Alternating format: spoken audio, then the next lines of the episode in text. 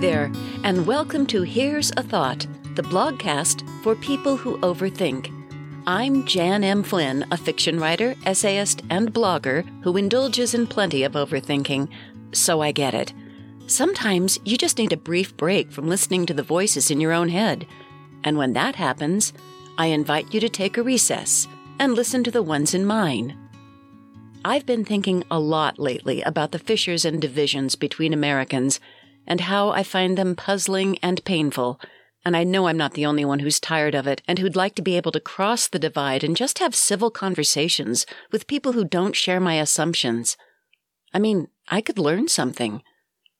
Thus, this week's episode Hey, conservative guy, can we talk? Psst, over here. It's me, the spiky haired liberal woman with a license plate that reads SNFLAK. That's Snowflake. Get it? See, not all of us libs take ourselves too seriously. Okay, wait, before you roll your eyes and turn away, let's acknowledge one thing we have in common. You and I both get a daily drenching from the media fire hose. And those messages, especially the ones from social media, which is like a personalized, targeted stream, like a mental power washer, tell you and me very different things, or the same things, but from opposite angles. The one thing they agree on is that ideologically, you and I should be natural enemies. That ability to wrangle us into separate cages from which we can be poked and goaded into ever rising levels of resentment and directed to vent our spleen on one another. That's a valuable knack. It works beautifully for certain corporations and political campaigns, which is why they invest so much in it. Reaching into our pockets or manipulating our votes is much easier when we're frightened, angry, and distracted. But it's not so great for you and me, is it? Now, full confession, I read the New York Times. Maybe you're more of a Fox News guy, but that's an assumption on my part, influenced by factors like, well, the New York Times and Fox News.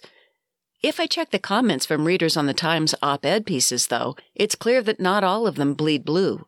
So maybe you're familiar with the series of opinion articles in the Times called America in Focus, which is based on interviews with focus groups. Each small group is a panel of Americans who represent a wide swath from their targeted demographic.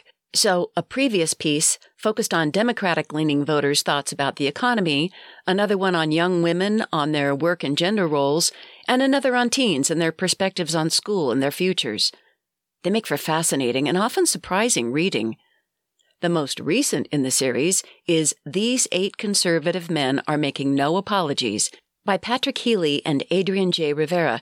It appeared in the Times on April 12th. The men in the focus group come from different races, geographical locations, and walks of life, but they all lean firmly to the right. According to the authors of the article, the main takeaway is that the men feel alienated from American society and culture. They don't feel free to be themselves. Among other concerns, they think America is increasingly unsafe and uncivil, and also that our roads are full of rude drivers. The authors say that in these divisive times, the reports from these men are troubling for democracy. And that may be, but what struck me most about the conservative guy's statements were not the ones that made me roll my eyes, but the ones that made me nod my head. In empathy, if not necessarily agreement. All the quotes that follow are taken from Healy and Rivera's April 12th article in the Times. So, first off, I'm right there with you on the rude drivers, guys. One of the men has a brother who's an ER doc, and he's appalled at the growing casualties from careless drivers. He said, People just run red lights. They could literally kill a family. They don't care. They're in a hurry. They've got to get to Chick fil A. Trust me, I too observe the self centered, reckless disregard for others displayed on our roadways. And just like you, I see it as a symptom of a pervasive me, me, me attitude that has taken hold. It bothers the hell out of me. There were other statements that resonated with me. Some of them lead to conclusions that I disagree with or find befuddling, but I can see where they're coming from initially. One gentleman said, One of the things that I'm sensitive to is diversity. Diversity is when you have people that truly have different ways of thinking, and that's how you solve problems. Yes, a hundred percent. Or this man's statement I think that true patriotism is recognizing that regardless of what party you're in, we're all Americans, and we should start from that premise. Then we find more reasons to join together rather than find silly reasons to fight against each other. Totally. And another man said, There's a lot of distractions. I mean, most of us grew up in a simpler time. Boy, howdy, do I hear you on that. One guy noted, America seems to be so focused on sensationalism and celebrity worship, things that aren't really of inherent value. My thing is, I have to create the value in myself, and I have to live my life with that value, and I have to instill that sense of value in my kids, my family. See? I'm nodding my head over here. And then this. The country, to a great extent, has really lost the ability to have civil discourse and be able to learn from different opinions. Well, I'm clapping my hands. That's what I'm talking about. Still, some things got my hackles up. To the interviewer's question, What does it mean to be a man?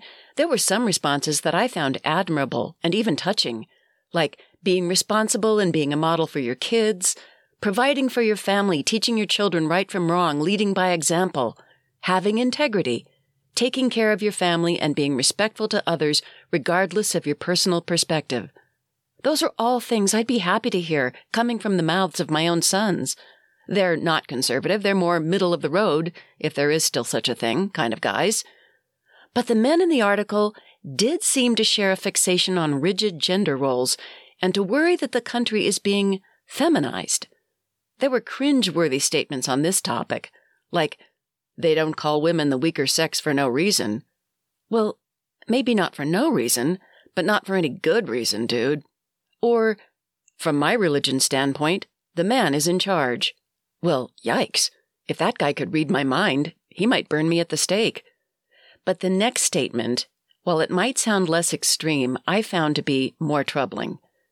Quote, I support feminism, but I don't support modern feminism. I think that modern feminism is focused on so called toxic masculinity and that they are actually purveyors of men bashing.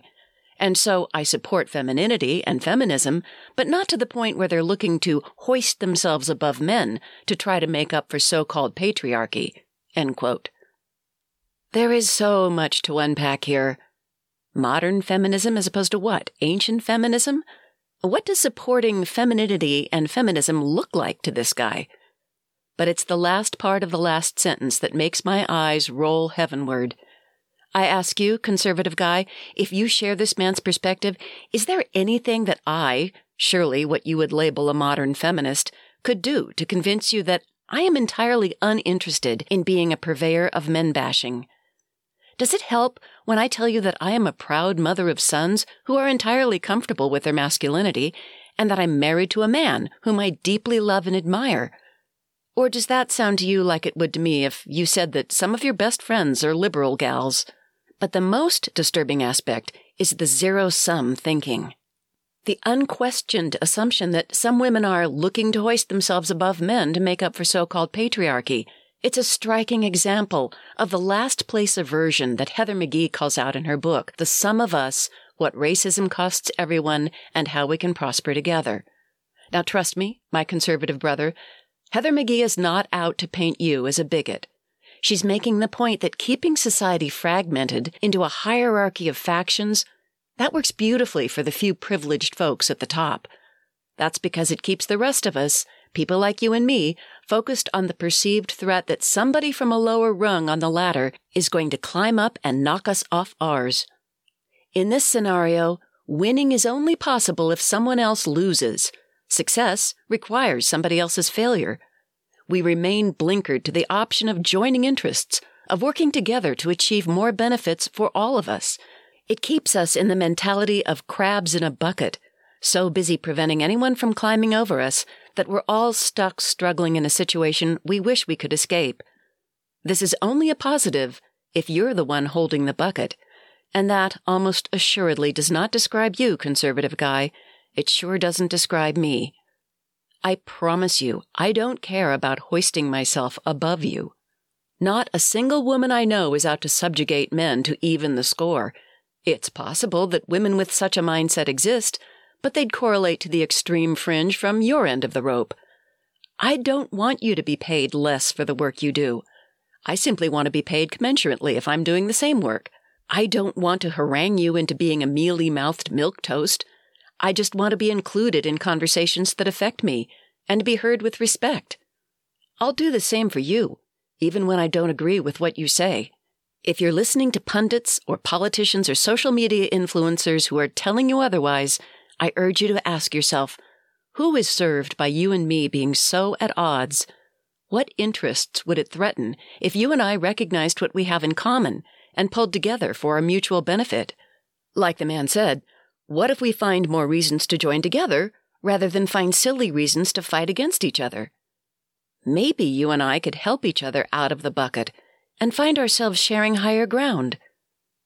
Wouldn't that be a relief? And maybe you're more willing to give this a try than I might assume. How about it?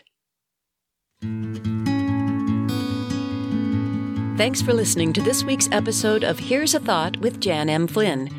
New episodes release every Wednesday, so please subscribe wherever you get your podcasts. And if you leave a positive review or star rating, that helps our show build its audience. To find out more about me or to check out my blog, go to janmflynn.net. And until next time, may all your thoughts be good ones.